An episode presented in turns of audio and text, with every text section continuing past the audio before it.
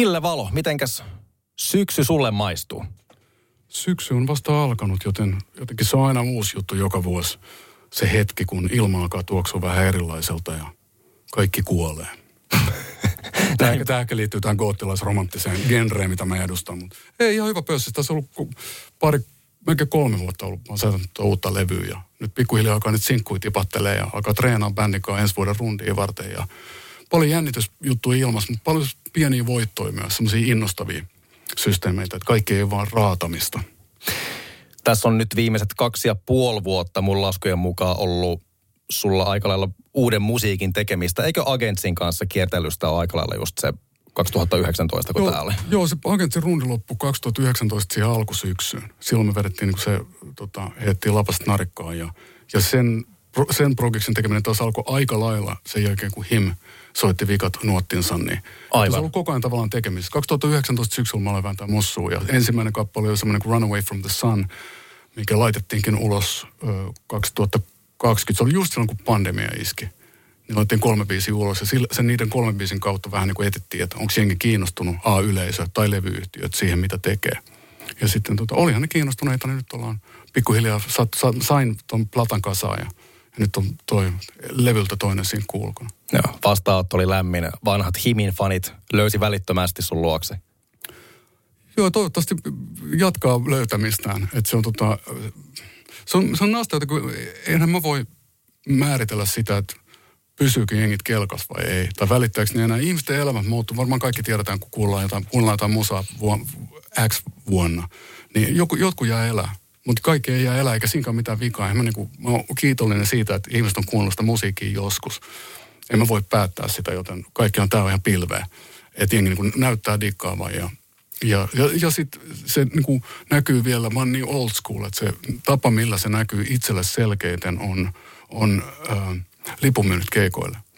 Että se, että Tavastiat ja muutama ulkomaan keikka on myynyt loppuun muuta, niin se on hirveän innostava. Kaikkien näiden vuosien jälkeen, että jengi oikeasti niin haluaa laittaa rahaa siihenkin, että mä tuun keikuttelemaan mun hanuriin sinne stagelle ja horisee jotain mikkiä. Se on ihanaa.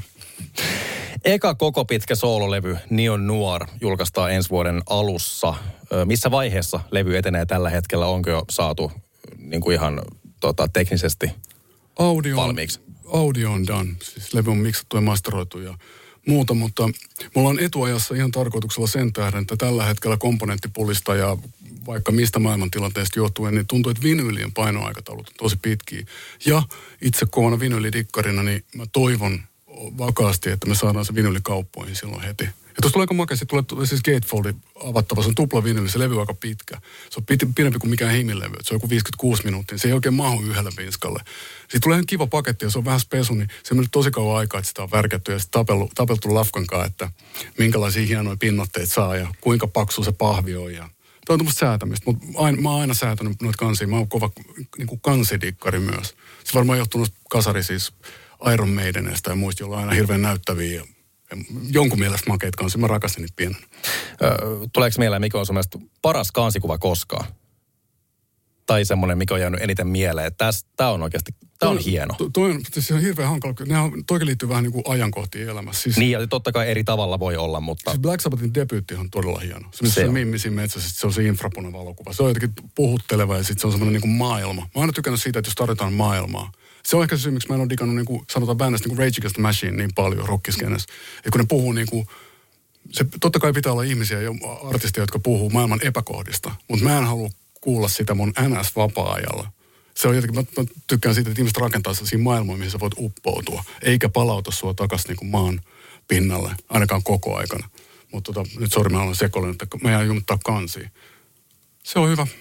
Sitten toisaalta, onko kansilla välissä? Se on vähän niin kuin bändin nimi. Niin kuin, että onko kukaan koskaan miettinyt, että mitä niin kuin, tiedätkö, 22 pistepirkko tarkoittaa? Ne vaan kelaa sitä bändin nimeä. Tai sielunveljet. Aika harvoin tulee mietitty bändien nimien sisältöä. Niin. Ja samoin niitä sitä kantaa. Että se sit, kun on saavuttanut tietysti statuksen, niin sä et mieti, onko se niin kuin musta tuntuu, että puhuu ihan shiivaa tässä. Se on Michael Jackson Thrillerin, että eihän se sinällä ole mikään hirveän makea kansi, mutta se on niin ikoninen, kun se on niin sairaan iso levy. Niin, siis mitä mä tarkoitan. Kyllä, kyllä. Se on vaikea erottaa ne kaksi asiaa toisistaan. Että jos on tosi menestynyt levy, niin kaikki tietää sen, jonka kautta siitä tulee kaikille tuttu, mikä ei välttämättä tarkoita sitä, että se on hieno. Kyllä, kyllä. Että jostain asiasta vakiintuu, ikoninen, tulee jonkinnäköinen klassikko, niin sitten siellä ihmiset tottuu. Se on vähän kuin kaikki kevyt musiikki ja striimitelkkari. Joo, mutta mainitsit, että tuleva levy, siitä tulee pidempi kuin mistään. Himin levystä, se on ensimmäinen sun koko pitkä soololevy. Kuinka paljon tommoisen julkaisun jännittää tässä kohtaa? Tai niin kuin sen vastaanotto, no ylipäätään. Nythän ne kakat jo housussa tavallaan. Nyt se platta on tehty ja ollaan sanottu, että se tulee ulos ja keikat on buukattu, niin ei auta. Ei auta, kun nostaa kädet pystyyn ja sanoa okei. Aina jännä. Jännittäminen on tärkeää. Ehkä jännittämistä on vissiin ainakin kahdenlaista. Sellaista negatiivista jännittämistä, joka aikaan saa sen, että sä et pysty niinku tekemään sitä, mitä sä haluaisit tehdä. Ja sitten sulla on semmoista jännittämistä, että tulee niitä perhosia vatsaa, mitkä aikaan saa sitä, että adrenaliini alkaa virtaa enemmän. Ja sä oot tavallaan niinku paremmassa hapessa. Sua jännittää, sulla on paha olo, sua oksettaa, sulla on hirveä vessahätä. Mutta sitten kun sä menet sinne lavalle, niin se menee ohi. Ja se on osana sitä niinku rituaalia. Mulla on vähän semmoinen, mulla on hirveä iso perhonen vatsassa ja vatsa aina sekas. Kohta tulee jo 5 vuotta siitä kuluneeksi, kun HIM lopetti. Miltä aika HIMin kanssa vaikuttaa nyt tässä kohtaan, kun siihen on saanut jo vähän etäisyyttä? Onko mitään, mitä niin kuin haikaile siihen tai mitään sellaista?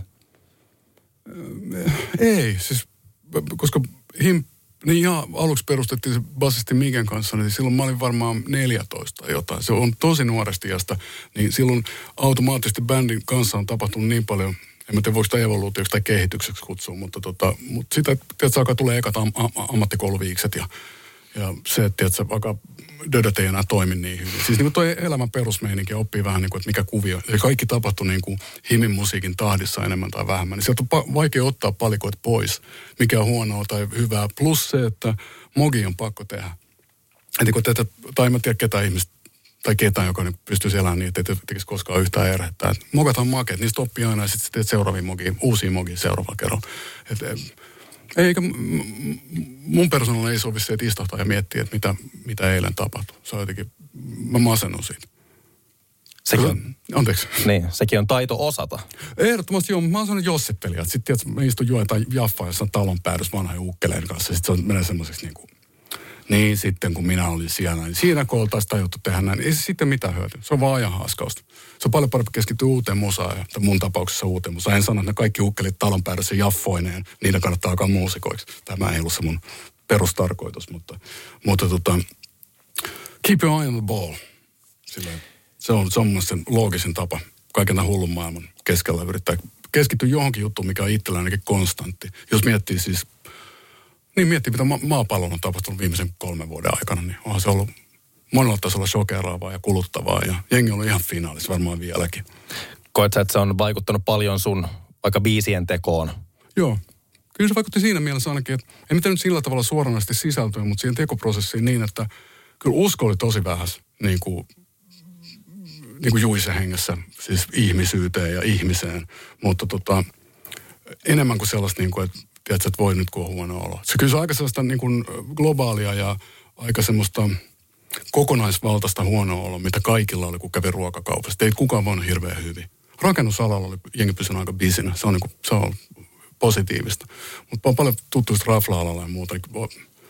Tiedätkö, ei kukaan toivoa, että niin kuin elämä kuluu YT-neuvotteluiden parissa. Se ei ole niin nastaa puhua. Ootan, mä puhun YT-neuvottelusta, mutta siis joka tapauksessa niin ei ole mun alaa, mutta Mutta joo, oli vaikeat. Ja sitten sitä kautta tavallaan jokainen biisi on semmoinen niin kuin, jokaisella biisillä todisti ikään kuin itsellä, että joo, mä pystyn tekemään tämän ja joo, tässä on niin kuin, tää on se, mitä mä teen. Mitä on ehkä aika, tai tällä alalla niin se on aika usein kappaleet on sellaisia. Niin kuin se on vanha semmoinen rock-alan sanonta kuitenkin, että sä oot vain niin hyvä kuin sun viimeisen single. Niin sehän on hirveä ahdistava motto. No, todellakin. Ja niin. Tätä on sovellettu aika moneen muuhunkin ammattiin. Joo. Joo, mutta se on kyllähän tollaista, niin jos me on koulutettu tollaiseen mottomaailmaan, niin kyllä se saa sellaiset traumat aikaiseksi, että mikä ei tunnu miltä, kun sä oot koko ajan ihan niin kuin kusisukassa ikään kuin. Onko sulla paineita tehdä biisejä? Että vertaatko sä niihin aikaisempiin? Ei missään nimessä. Ei.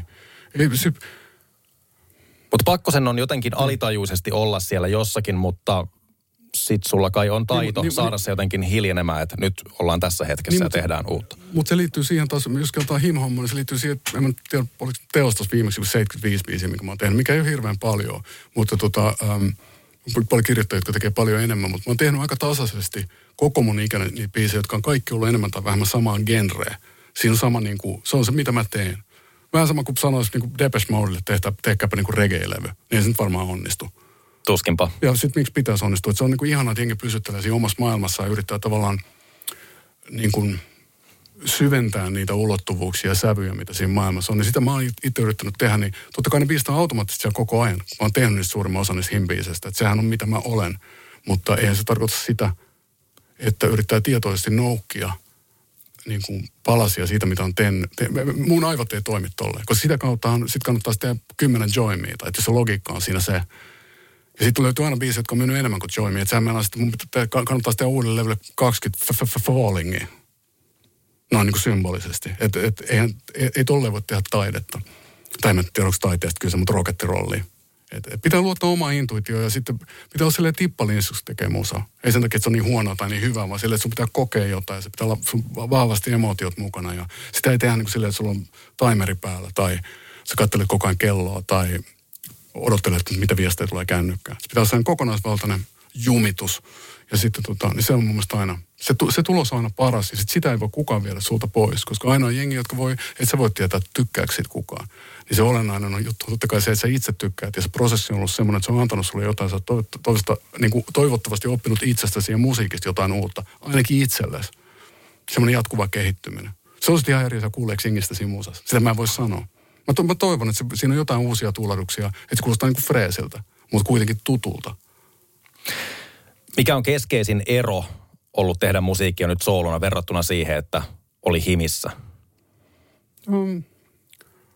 Se, että voi keskittyä nysväämiseen ihan eri tasolla. Et mä tykkään niin kuin detskuista. Ja se pystyy miettimään jotain yhtä laululainia tai kitarariffiä himas just niin kauan kuin haluaa. Mä tein himassa koko levyä, kun mä soitin soittimet itse, niin en mä ole mikään paras soittaja, mutta mä pystyn jauhaa.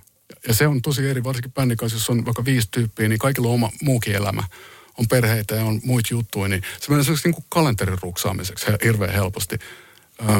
Silloin kun ollaan 18, niin silloin se on vielä semmoista, että voidaan treenaa joka päivä aamusta iltaan, mutta se oli nasta, että pystyi antautumaan vain ja ainoastaan tälle projektille, koska sitä kautta mä toivon, vähän niin kuin äsken höpöttelin, niin toivon, että se niin kuin kuuluu siinä se, että olen antanut sille kaikkeni. Se on ainoa tapa muista tehdä niin kuin rockia tai niin kuin mitään.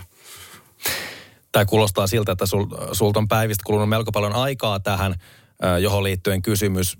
Mitä muuta sä oot näinä päivinä tehnyt paitsi musiikkia?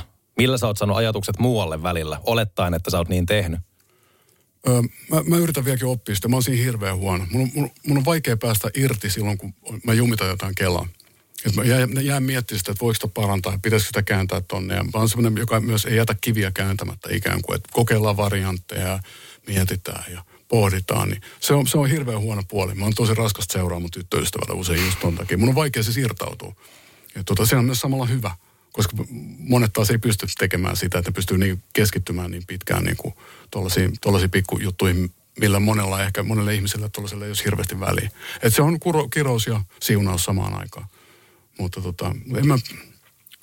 nyt on pandemia, mä yritin nukkua. Siis oli aika vaikea, että silloin 2020 syksyllä, silloin kun kaikilla meni kaikki ihan päin hanuriin.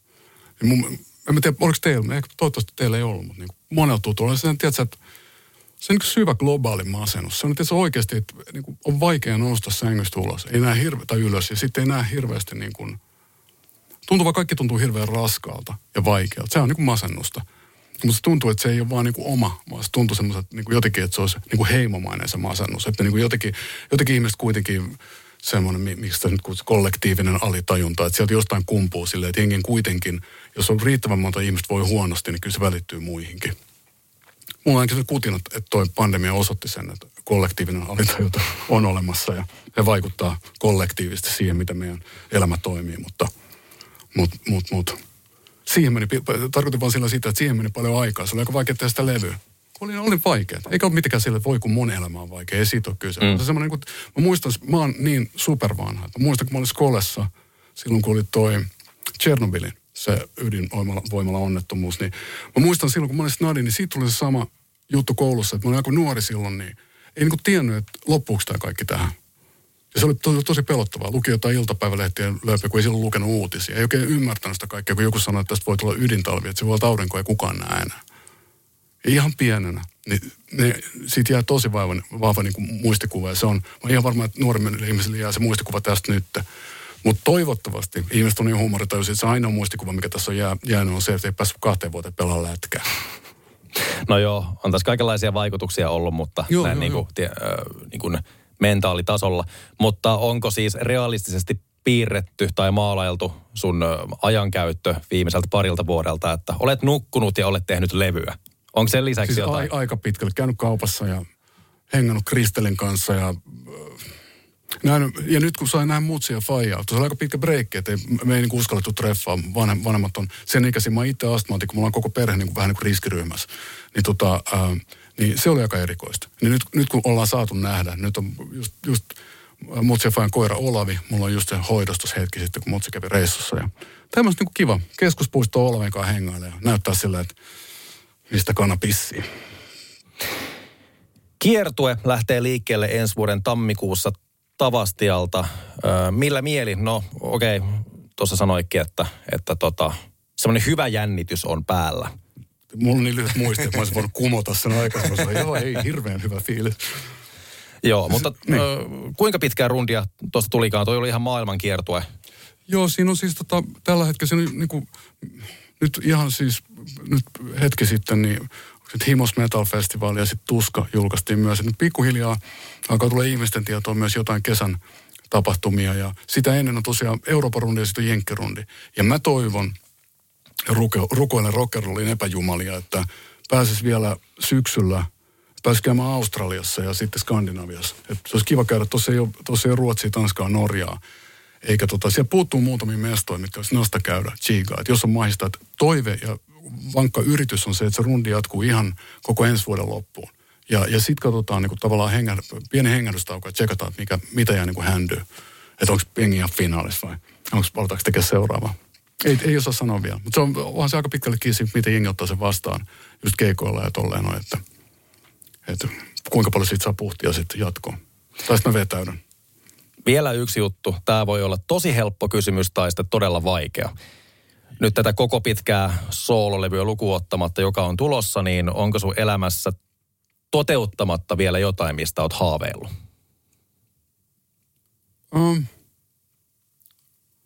Joo, mä toivoisin, että mä olisin jonain päivänä onnellinen. Se olisi kiva. Onnellisuus, se on vaikea juttu. Ihmiset on ihmeellisiä, ne on aina tyytymättömiä. Nyt mä puhuisin pienistä tetskusta, se on semmoisen sisäisen rauhan hetkeksi. Elämä on vaikeaa, muusikonkin elämä. Se on hyvä tähtäin. Kun miettii, ei viitti miettiä mitään niin fyysisiä juttuja, taloja tai autoja, se on sinällään niin kiinnostavaa. Et saa toivottavasti aikaa hengaa niin läheisien kanssa ja sitten pinna ei pala niin iisisti. Nämä on tämmöisiä vähän niin isomman skaalan toiveita, mutta jää nähtäväksi että tapahtuisi niistä mitään koskaan. Mutta aina saa yrittää, eikä siinä mitään. Ja sitä mä teenkin tuon Mosan kautta. Aina on toivoa. Niin ne väittää. Se on mainosmiehien lauseita. Yliarvostettua se semmoinen. Jää nähtäväksi, kuinka käy. Yes. Kiitos Ville Valo. Kiitos teille, ilo ja kunnia.